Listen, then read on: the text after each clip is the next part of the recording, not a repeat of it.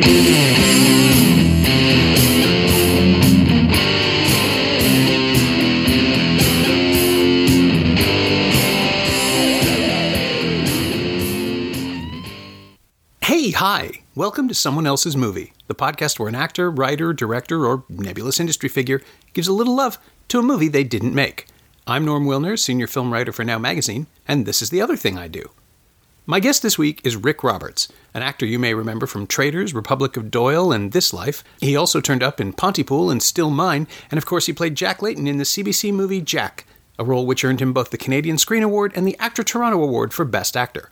He's currently on stage in Toronto at Soulpepper, playing Pozzo in Daniel Brooks' production of Waiting for Godot. I grabbed him earlier this summer when he was just starting rehearsals. Rick chose Eraserhead, David Lynch's first feature, and still one of the strangest American movies ever made. A seething black and white nightmare starring Jack Nance as a man named Henry who has a weird job and an even weirder home life, Eraserhead escaped into the world like a virus, incubating itself within tens of thousands of midnight moviegoers and setting Lynch on one of the strangest and most distinctive careers in modern movie making. 40 years later, there's still nothing else like it. This is Someone Else's Movie. I don't think it's my favorite movie, but it's one of those things that when I was younger, I was living in Edmonton, and it was playing at the Princess Theatre, and it must have been not in its original run, because I was older than that. But before I was into anything to do with acting or anything like that, and I don't know even why I went in, what made me want to go into the theatre. But when I watched it, I had no clue that things like that exist, like that art like that or anything like that. So it blew my mind, and next day I made my brother and a couple of friends come and see it, and they looked at me like I was out of my... like. So they watched it as well? They went to see it, and I remember my brother sitting there, kept looking at me, and I'm going, I didn't write it. Suddenly, because he hated it. He's going, what is this? And I'm going, I didn't make it, I just like it. But it was a bunch of things at that time.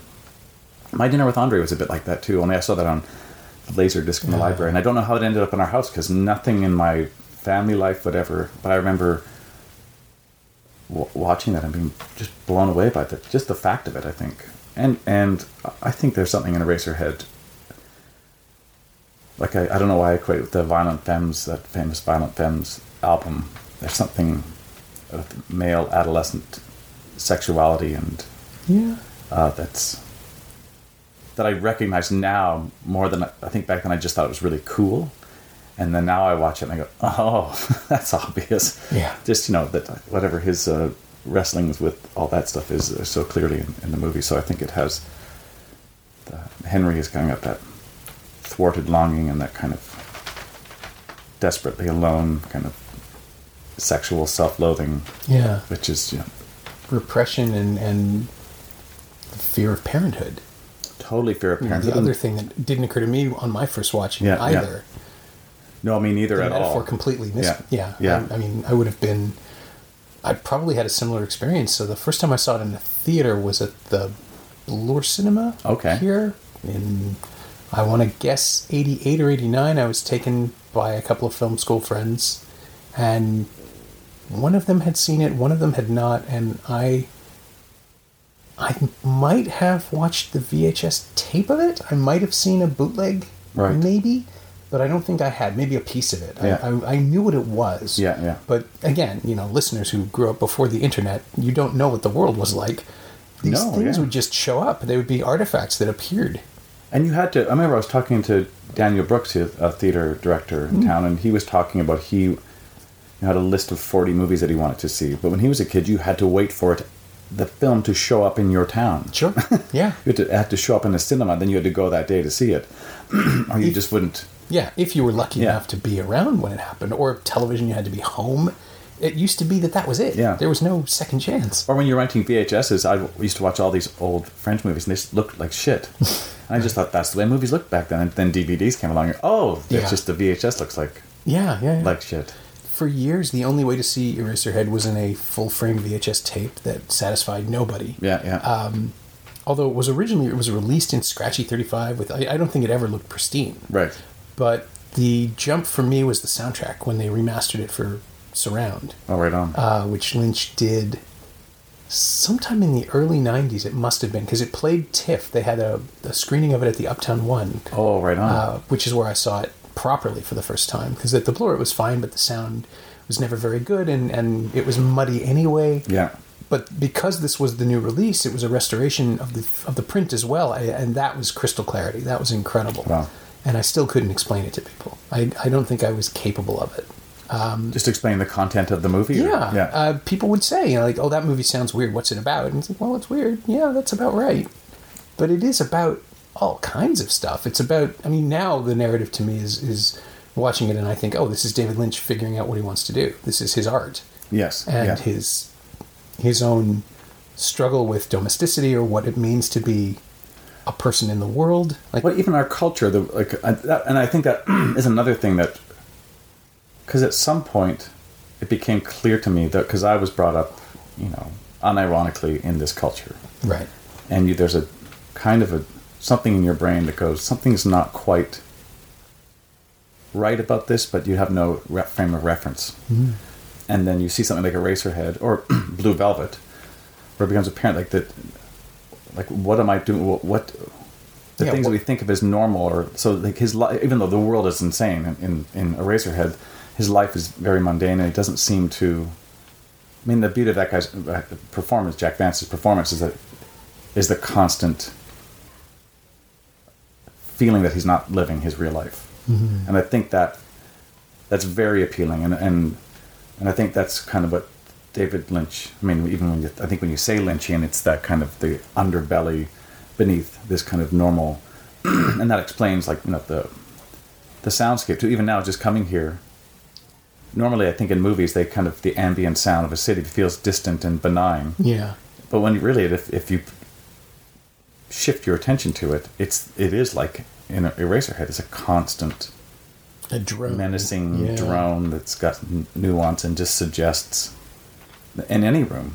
Yeah. Well, that was the thing that really stuck with me in watching the remastered version in the theater with the new soundtrack is that. He weaponizes room tone. He really does. That's he makes great empty space sound threatening. Yeah, but it's in a way like. But when you do a play, and the idea of, you know, because stage work is like silence, and you go, there is no silence. Yeah. It's actually we have to agree on whatever the not speaking part is silence. But if you've ever been in real silence, it's shocking. Yeah, but we don't actually get. We all agree what is silence, and it's like he kind of violates that agreement in the movie by violating everything. Yes, by violating our sense of reality and our sense of calm. The most unsettling thing that Lynch does in any movie is hold on someone who's about to scream. Yes, he does it all the time, to the point where it should be a trope. Yeah, and I should be used to it. And every time, especially when it's Laura Dern for some reason, it's just like, oh, don't do that. It's so unsettling and wrong. Some people were bothered by the shaky head effect in Lost Highway, and other people were freaked out by the rabbits in Inland Empire. I saw it at a theater once. I haven't seen that one. People did not like that scene. Right. I mean, I saw Inland Empire at the Palm Springs Film Festival in January of 2007, surrounded by elderly theatergoers, people who just wandered in because there was a screening in the mall of this sounds like a lovely title. Film that they recognized with that nice Laura Dern, and they had no idea. I don't think any of them knew who David Lynch was. Yeah, yeah. And it played like a lead brick. But the rabbit sequence where Lynch incorporates footage of a video thing he'd shot with three people wearing rabbit heads. Oh, okay. Standing around in a kind of an ordinary, conventional suburban kitchen, that sort of thing. Right. People did not like that. They just, you could feel the room shift, and there was all sorts of other hallucinatory imagery, but the rabbit sequences just bothered them. Well, I just rewatched Eraserhead with my son, and he actually, I think he admired it, and he said it made him want to make movies, which I think is another thing. Yeah, yeah. But Eraserhead is a bit like punk rock, or it's absolutely punk rock. Where it feels to set like you think I could do that, and then you try it and you can't because the good stuff is tight and considered. So it did make him go. I thought he would like it more because he does make movies like that. Like he loves strange, but he said, "Oh, it just feels like a student film," which it basically was. Mm-hmm. But he just didn't. I forgot the point I was making. But it was going to be so good.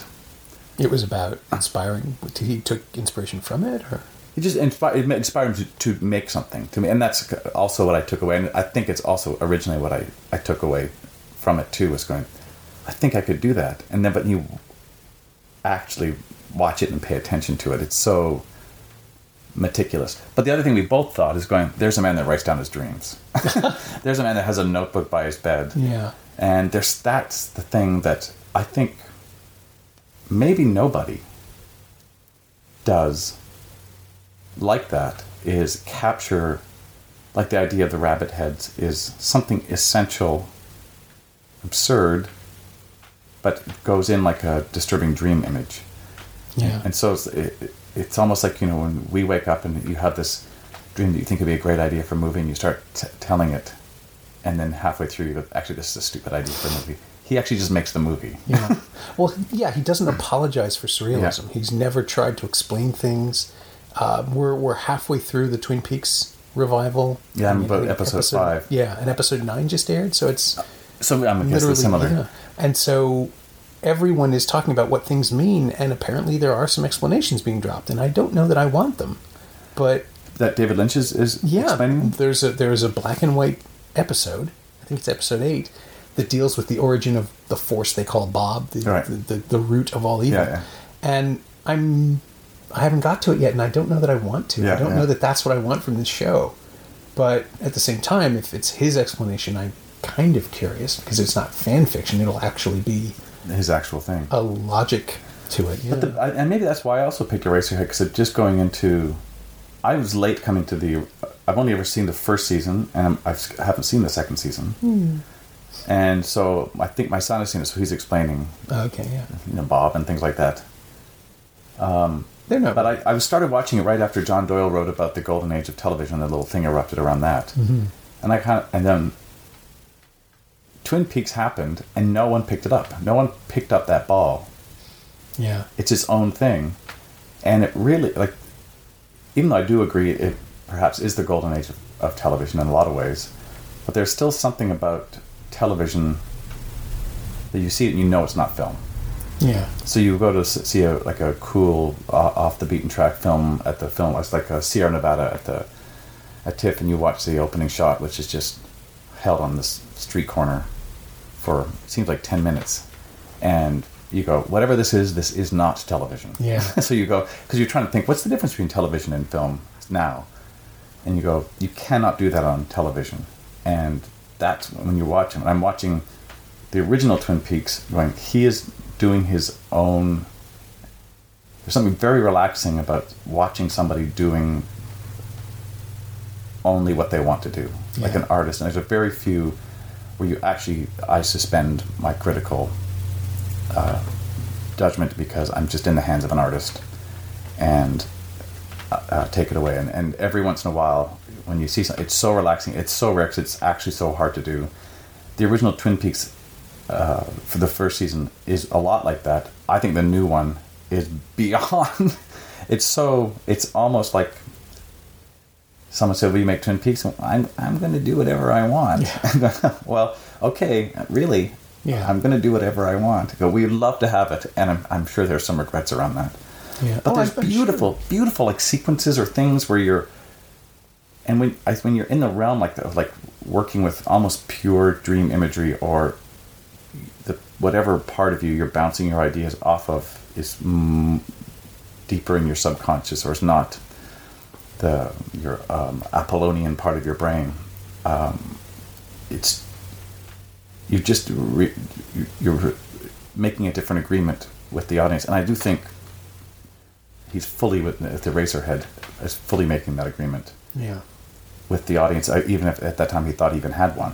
Yeah, it's remarkable to see something that's so fully formed from a first-time filmmaker. I mean, he'd made shorts, but nothing like this. I mean, nothing like this had ever existed. There are experimental films, there are surrealist films, but I don't think, even now, I don't think we fully appreciate just how important Eraserhead is to cinema, because it did point a new way. And when you brought up punk rock, that makes perfect sense. It is the same thing. It's the Blank City movement in New York, right around the same time. The energy was there to just sort of... Well, that was when punk bands and artists and writers took over the Lower East Side because they could. It was just cheap. And Eraserhead was made in, I want to say Detroit, but that's probably not right either. There's some Philadelphia thing in there, but it's... It might have been in L.A. because he was at the AFI, but I don't know where he went to make it, to be honest. Yeah, it feels like the Rust Belt, right? I mean, it feels like pieces of things have rotted away, but that's the look of the movie. Yeah, and a lot of it sets, too. I mean, obviously there's some exteriors, but... Yeah, everything has radiators. It's all steam-powered. It's all... It's unspoken. Something has changed in the world that we've ended up here, or the world was always like this, and we're nowhere where we can... get our bearings. Yeah, and I also, my original reaction to the idea of plumbing, and even though I never had like a radiator like that, and I think that is the metaphor, the kind of the mystery of what's in the walls, and that's what the sound is, and the angel woman on the Platteville stage behind the radiator. I mean, it sounds trite to say, but it's like things I knew but I didn't know. Like an actual, and it was only until like even in my the house I live in now, tearing a wall out, I think I only resolved my Eraserhead dilemma when I was going, there's not that many pipes in here. Yeah. But you just imagine this place where creatures may or may not live, mice, rodents, bugs. I imagine coils of wires and it's actually quite practical. But this underbelly, and there's a shot in that, I think it's in Blue Velvet, I think is where he goes into the lawn. Yeah, and it just pushes it's all bugs into the bugs. Yeah. And it goes, that to me feels like the soundscape in Eraserhead, and that kind of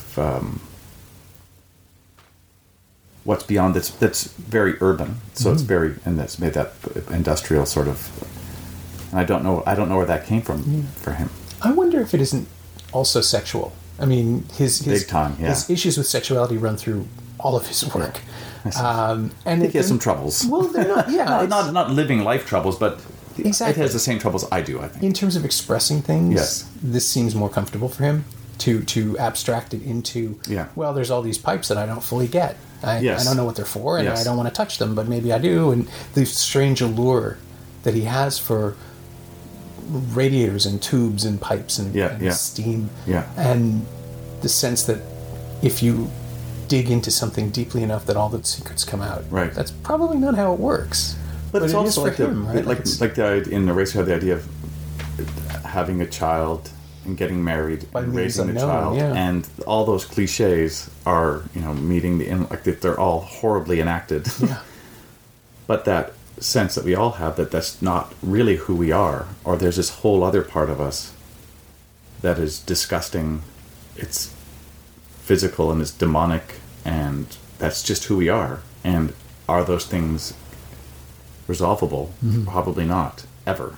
Can you reconcile who you want to be with what you are building for yourself and the world you live in, and what culture brings to you as normal, which brings to you as this is the way it is. You get a house, you have a child, you fall in love, you do all those things, and you will be happy. Yeah. And that other thing that we all know about, and that almost is almost never talked about. It's not, and it's certainly not. And that's why something like Eraser or even the image of the rabbits or those kind of subconscious images strike people viscerally, so that they actually hate something, hate a movie, or go, I can't fucking watch that, or it's because it actually lands, and your instinct is to dismiss it. I don't think I was shocked, because I think Eraserhead, I think I saw it the once in Edmonton, I'm assuming like 81 or 2, the next day in Edmonton, and then I don't know if I've seen it since. Really? Properly. Since you revisited it. Since I revisited it, because sometimes with movies like that. Because I did have that experience with Road Warrior, I went, "Aw." I have a special place in my heart for Road Warrior, but I was going, that's the whole thing. Yeah. It's funny that there was this kind of after the American Renaissance, the new independent cinema thing that happened in '67. Right. It took another 10 years for art film to catch up, and so out of that you get. Eraserhead, which in its way is the surrealist film version of a Talking Heads song. I think about Once in a Lifetime a lot now. Yeah, yeah. And and that was years later. But he came out of art school, like, so he didn't have a film background, so he came from a different. I think it's also really reveals. There's a lot of time, and film, television, and in theater, the idea of action and plot moving things forward, which I really believe in, and I really think is. But there's also, and it is in Eraserhead, but also setting up and paying off of images has an energy that's served as well as plot. Mm-hmm. So the little worm creature, which I still don't understand, but it's an image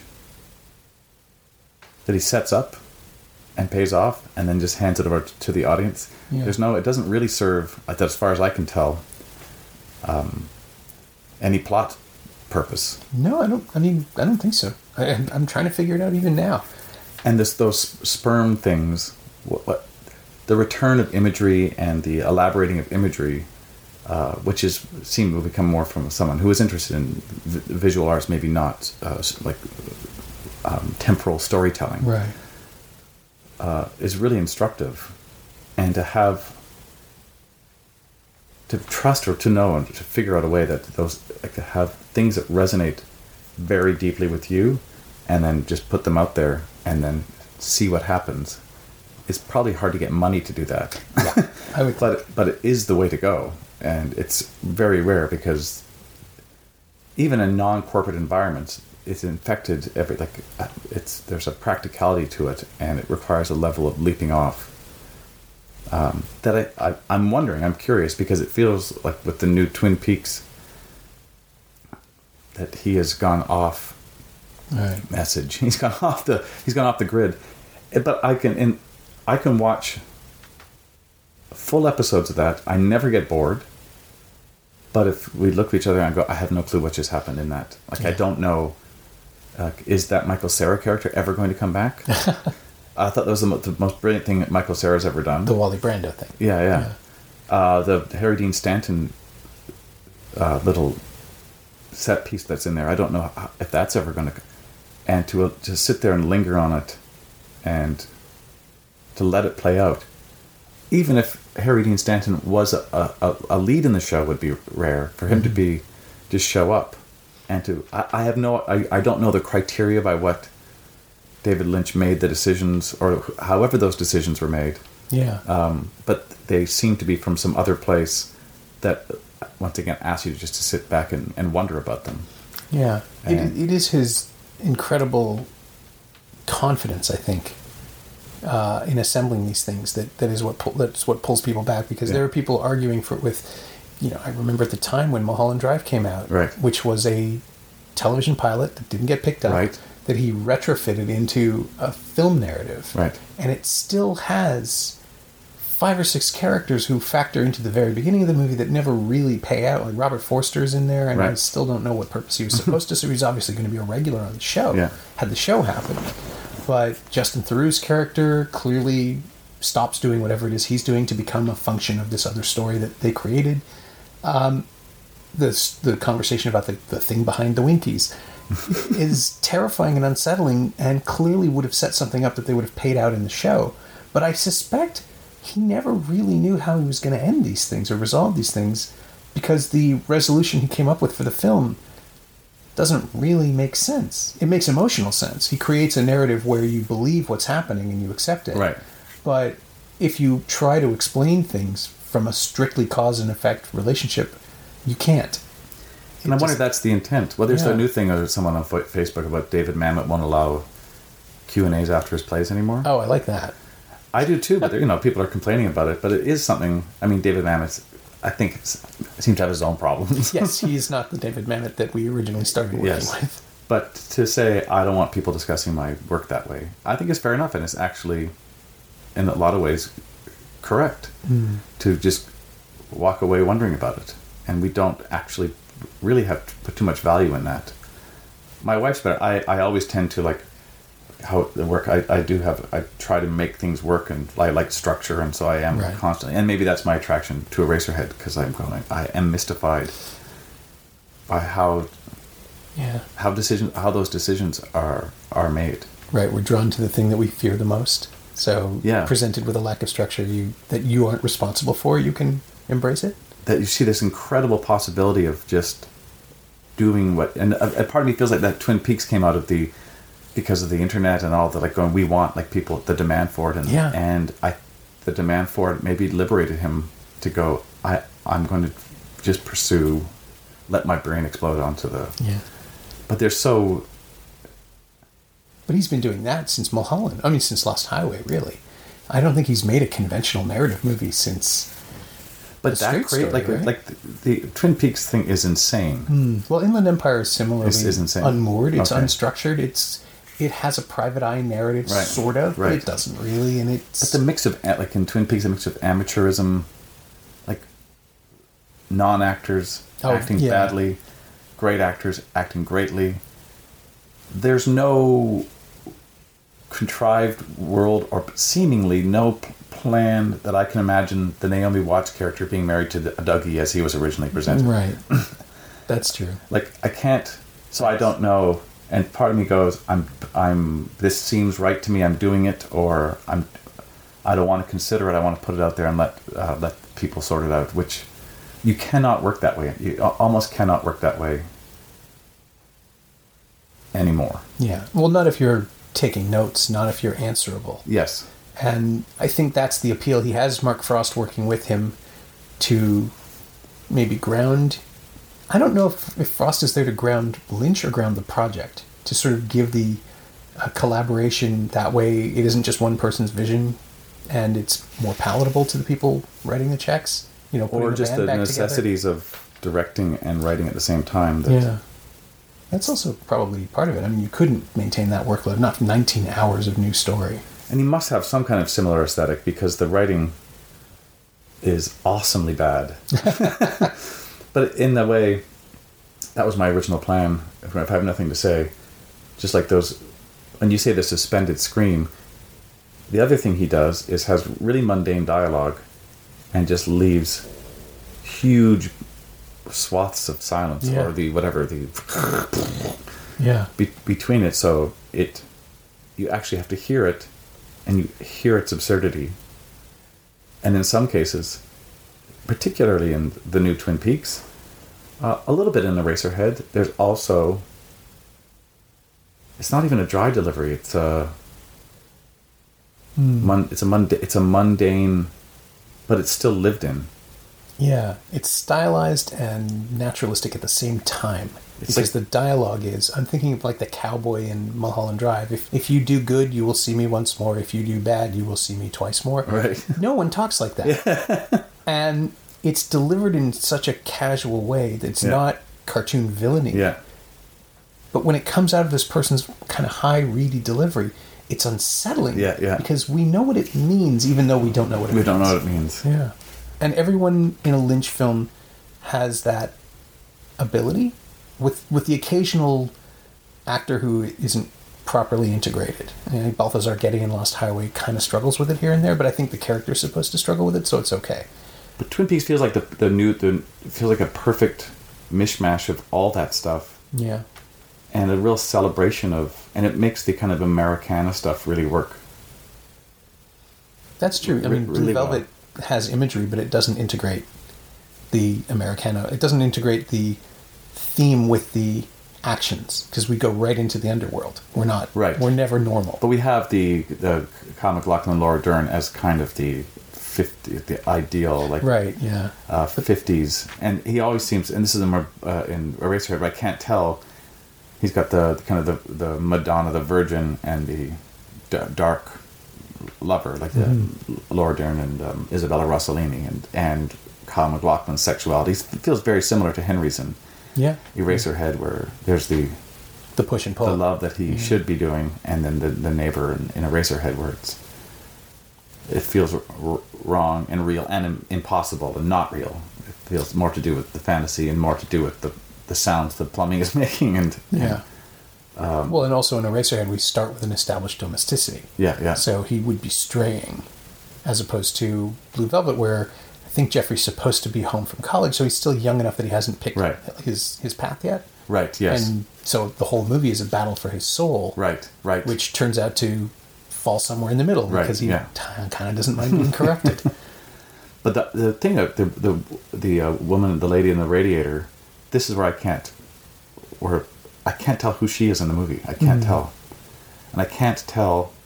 When I was rewatching, I was going, the things that her presence in the movie was the first thing that came into my, like, a thing that I struck me, the sounds of the radiator and her presence behind there, which in the original was, for me, a lot more menacing. Mm. Like, I felt there was something dangerous about that, and I don't... So she's not offering escape, she's a trap, she's offering menace. Because she's got those freakish cheeks that you can't tell, but she's so naive, like, she's a beautiful actor in the movie, she's like a really great actor. But I can't tell if she's... her need for him is drawing him into something... And it is ambivalent. Because there's, at the end, he loves being held by her, but at the same time, you're not sure if a good thing has happened to him or a bad thing has happened to him. Yeah, it's presented in such a way, like, that last shot goes on a little too long. You're trapped with it, and you start to feel trapped. And then the solarizing thing happens with the light coming up and that incredible overpowering brightness. Yeah, and the sounds. Something. It could be release. It could be...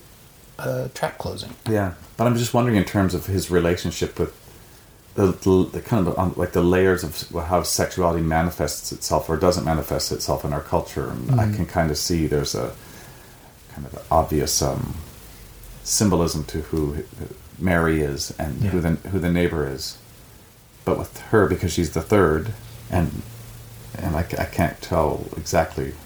Yeah. Which I don't think is a bad thing at all. I'm just kind of... but that was one thing that I was going, that's the thing that really... I really remember. I remember the piles of dirt from the... Just these things that I'm going... Because I saw it over 30 years ago. And I think a lot of the images and the idea of odd silences and it's really stuck with me. Like, I'm trying to think about... Like, in theater, the idea of silence has always bothered me. I even tried to write about it. I've tried to go, like, why are we agreeing that this is silent? Mm. And I'm actually wondering if that goes back to just Eraserhead and the how much of those images feel like primal or source images for me, but how much of them only feel that way because they resonated, because they were illuminated from something I had already intimated. Because I do have a genuine anger around feeling tricked by my own culture around product and the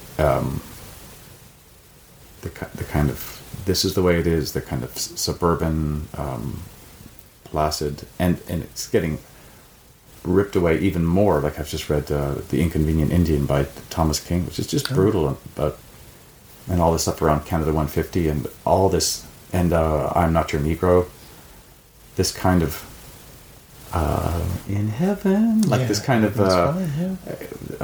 we're happy, we're middle class, and we're white, and everything is great, but we know something is wrong, which, well, I'm Not Your Negro completely shattered. But I think that was basically almost what David Lynch's project is, because he has these kind of, sometimes not so much in Eraserhead, but these kind of kitschy sort of cliched visions of Americana, and then the violence that goes against. There's no irony in a lot of that violence. It seems intentionally visceral, like the killing of the baby in Eraserhead. Is grotesque, which and highly naturalistic. Like, it's highly. I mean, it's not a real creature, but it's not. There's nothing stylized or put on about that moment. There's no fantasy involved. These are guts and the actual inner workings. That's where, like, the plumbing in our organs and pulling those things out of his wife and throwing them against the wall. Like, that we are animal, violent, awful, biological things, and things come out of us.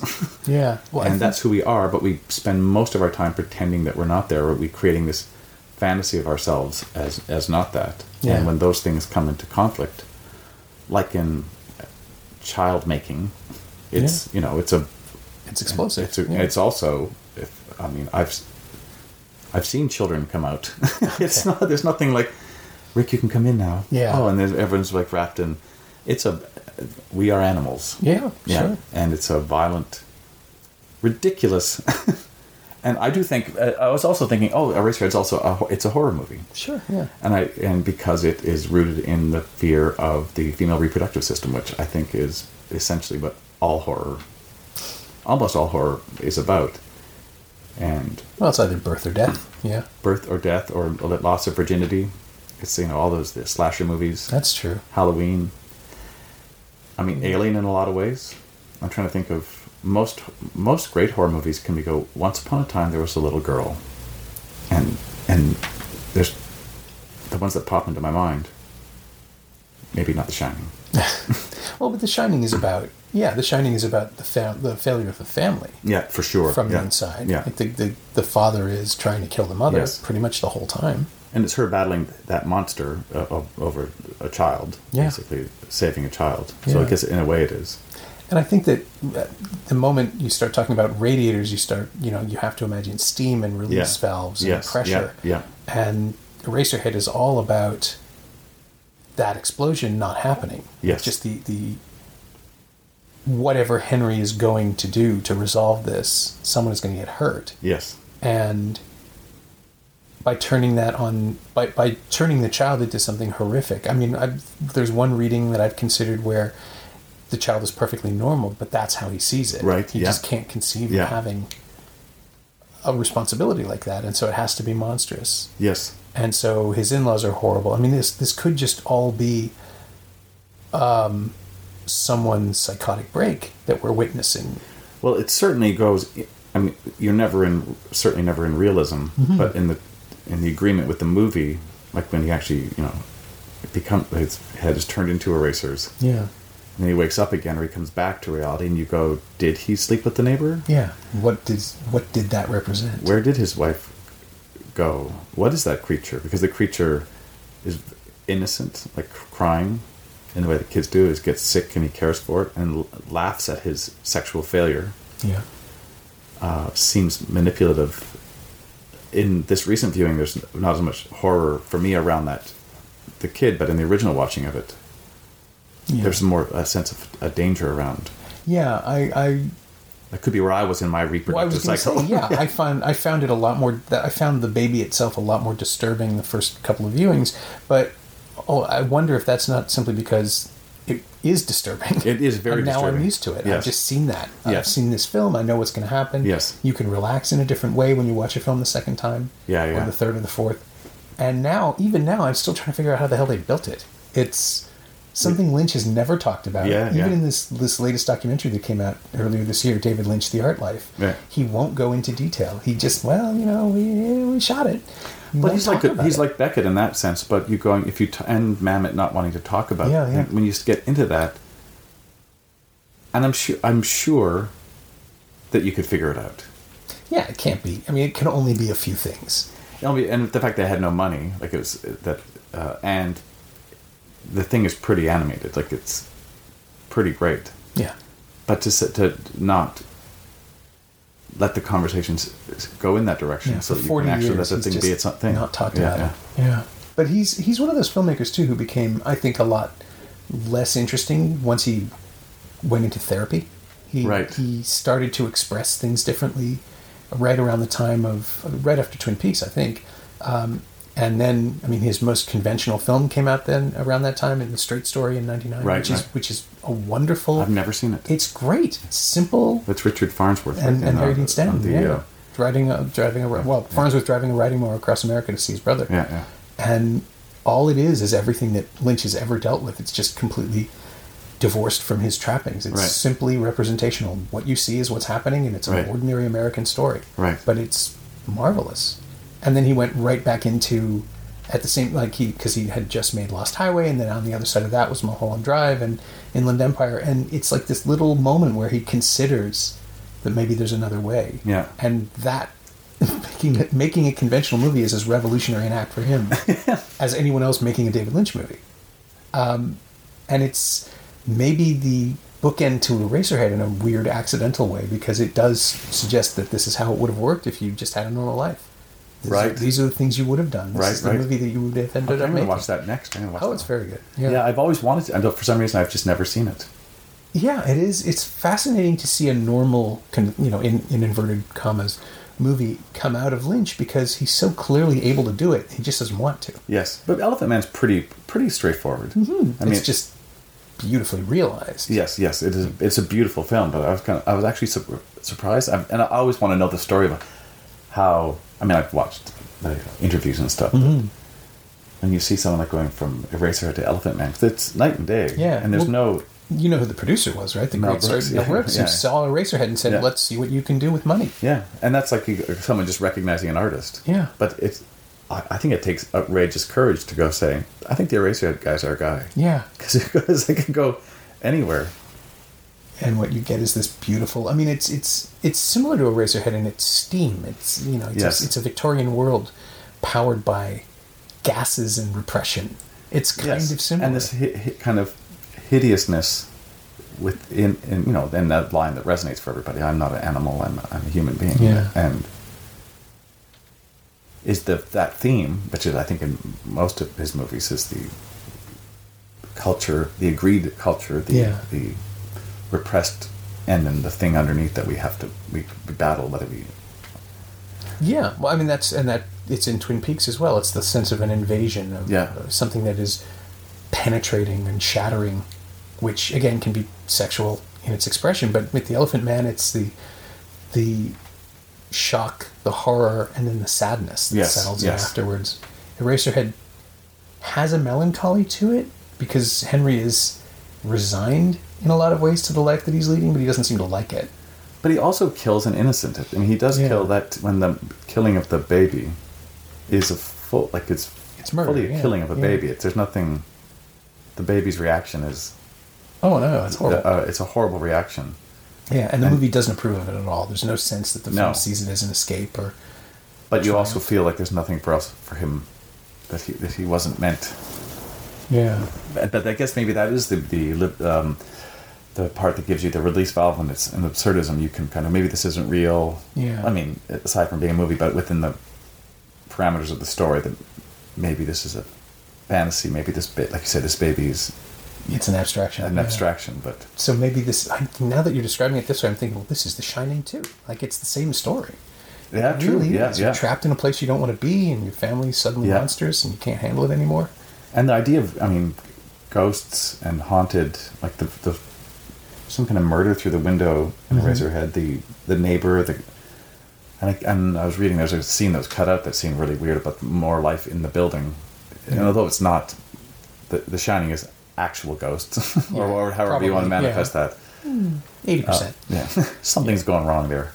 But that feeling of the building, in the lady in the radiator and having presences and being haunted. And, like a malevolent space. And, the dirt and whatever the fiber stuff that is part of the real world of the shit. Yeah, the thing you can't ignore. You can, but there it is. There. It's like no one questions it. No one gets a broom. That's true. It's just accepted. Yeah. People having seizures. Those weird little turkeys. Oh, yeah. Everything. The little chicken dinner is the other thing. Yeah. That it's probably the first image that I remember the repressed sexuality of the mother. Yeah. And it's so sexual. And father obsessed with plumbing. Yeah, this time around I watched it. I had that with an unrelated movie, The Big Lebowski. It was not unrelated in terms of it's never resolved in my mind. Okay. It never lands in the best kind of way because there's things of it that are just absurd, like the dream sequences in particular. Right. But it's the kind of movie I can just pick up and watch twice in a row and not. And the same thing with Eraserhead. I watched it, and then right after my son was there, and I said, "You have to see Eraserhead," because he had never seen it. And so I thought I'll just start watching because there's something he's working on. The guy, the kind of demonic character with the letters, who I also can't figure out. I just wanted him to see that, and then we ended up watching it. But I was saying I had just seen it. And still the images are, because they're, Big Lebowski doesn't have this, but because there's something that's, it just all feels genuine. So anything that has genuine, I used to think about Peter Sellers' acting. Okay. You can think about it and talk about it, but you can't. You have to see it, because in that kind of comic timing, there's a kind of grace in there that you have to experience. Right. And so, someone said that about poetry. The truth of poetry is you have to be reading the poem to actually have that feeling. You can't take it away with you in the same way that it's in the structure of the poem. And I feel that with the images in Eraserhead. They're living images in a way that, you know, like my older son saw the new Spider-Man movie and kind mm-hmm. of just feels a bit dead on arrival to him, because he feels like all this stuff right has been like it's nothing. Yeah, it's the sixth one in 15 years. Yes. It's a and the sketched in characters, and you go, there's no, and you go, and you understand that's not what that movie is, but there's no, you can walk away from that movie and still have it with you. And you can keep coming back to something like Eraserhead, because it has the energy of, for me anyway, the energy of a great poem, where you watch it, like him getting that little worm, hookworm, putting their opening, and then it becomes like, and then something happens. So it's just kind of always living, that you can never land on it once you figure it out. Yeah, it won't be left alone. Yeah. It won't be left behind. Yes. You're stuck carrying it around. Yeah, yeah. So that actually brings us to the closer, the captain question. The final question of the podcast is always the same. What, if anything, of Eraserhead have you used or stolen or borrowed or incorporated into your own creative DNA? I think a lot of my it was interesting, because when I think of Waiting for Godot, I always think of that as kind of something I keep coming back to, but I actually do think it is Eraserhead. I think Eraserhead and David Lynch, and there's artists that you kind of, who I think, to my mind, maybe it's not well informed, they're who are actually invent something, and they give you permission. Mm. So you get permission from Beckett, because it feels like he made something out of nothing, and shifted the way we look at theater and literature. I feel with Eraserhead, and then watching the new Twin Peaks too, going, you can do anything. Like this artist gives you permission to do anything. And so a lot, not so much in my acting work, but a lot of my writing work, that's where it tends to go. If I can get it to go there, and it's to try and scramble and let images kind of stand out, like stick out like sore thumbs, and let people work them out on their own if they can, or be able to say, I don't know what that means, but I think there's something in it that I like. But very specific, and for my acting, and this never occurred to me. Oh yeah. And this is just in naturalism, is the notion of subtext, which is kind of an absurd notion. It's actually, the phrase means nothing to me, that you would have text running in your head. But the idea that no one can read your mind, and you can form, you don't have to conjure emotional things. If you have a strange mind, mm-hmm. you can think strange thoughts. Right. And that's how our minds actually work, is they work in a dreamlike way. So I was doing a scene a couple of years ago, and I was really having trouble. You know, it was like someone playing my wife, and it's just, I couldn't. So I just started creating weird images in my head. I'm like sitting there going, no one can read and I can. So I would say that the realm of my thinking was closer to Eraserhead okay. than I would normally think would be impractical, but it's actually not impractical, that you're. You can think whatever you want to think, like, and that kind of is the courage that, particularly on Eraserhead, because I wrote a strange play a number of years ago, nowhere near as strange as Eraserhead, and it was pretty vulnerable making when it played, and I've thought people are going to think I'm crazy. I was sitting in the audience going, that's not a well person made that. And one of my best friends came up to me, and as a joke, but I didn't take it like that, he goes, you're out of your mind. I'm like, oh my God, I am. But I was they were showing rough cuts of Eraserhead. And someone got up and yelled at them, "Oh, this is not how people talk," and this is right. We're outraged by it. And how do you keep going? Because me and most people I know would go, "I quit," or yeah. "I'll do something else." And I admire John Cassavetes for that as well. Like, just the idea that this is the only thing you want to do, the only thing you can do, so you have to find a way to do it.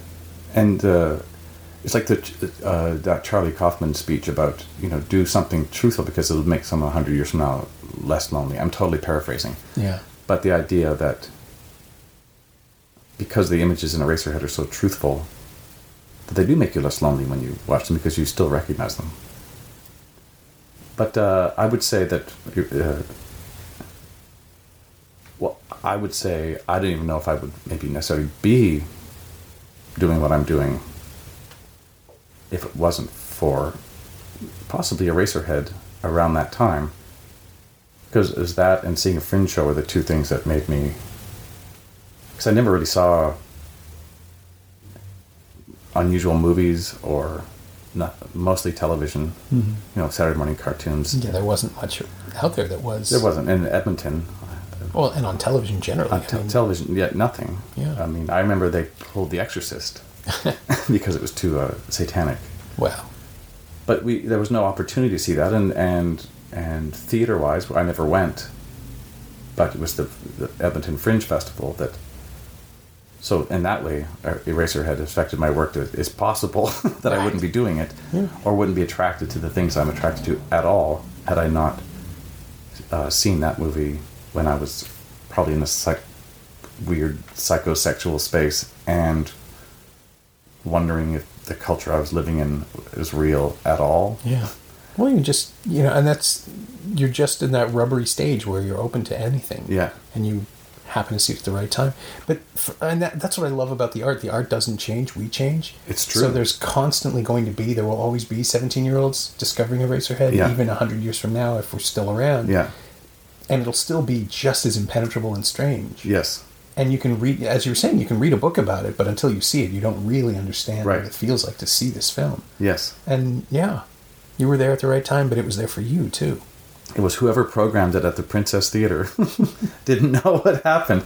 But I still have a visceral memory of being really jarred. And perhaps I think of it as a horror movie because it not only was it kind of is. But it was kind of horrifying in the image of the baby or woman crushing. I don't even think I even conceived that they were sperm creatures at the time, and that the bed could open up and be a weird swamp. Like those things just wouldn't occur to you outside of. It wouldn't have occurred to me at all. Yeah, but that's why we have David Lynch to just sort of point at it, to put those images out there and say, look. No one else can do this. He's pretty unique. There's a couple other... I can only think of one offhand whose movies I don't even particularly enjoy. I only see Enter the Void, Gaspar. Oh, no way. Yeah. It's not a great movie, but at the same time, you got to go, no one was telling that guy what to do. Yeah, that's true. I really... When that happens, I go, that movie certainly was not an Eraserhead thing for me, but I remember totally relaxing. Especially when the camera's flying through the... kind of porn hotel, goes up into an airplane, comes back down and going, what? Like they had to plan that. Like who? Yeah. But then you just kind of relax. But anyway, because you're in someone else's control in the same way, but it's just not. Yes, engaging. He's doing exactly, and there's something thrilling, talent, no talent, whatever, that someone's just putting the thing out there that they want to say, here it is. I might have failed. That's art. That's art. It is true. My thanks to Rick Roberts, who's on stage in Waiting for Godot in Toronto at the Young Centre for the Performing Arts through Saturday, October 7th. You can find showtimes and ticket information at soulpepper.ca. And check out Rick's performance on The Complete 150, a sort of heritage comedy released earlier this summer on the Soulpepper podcast.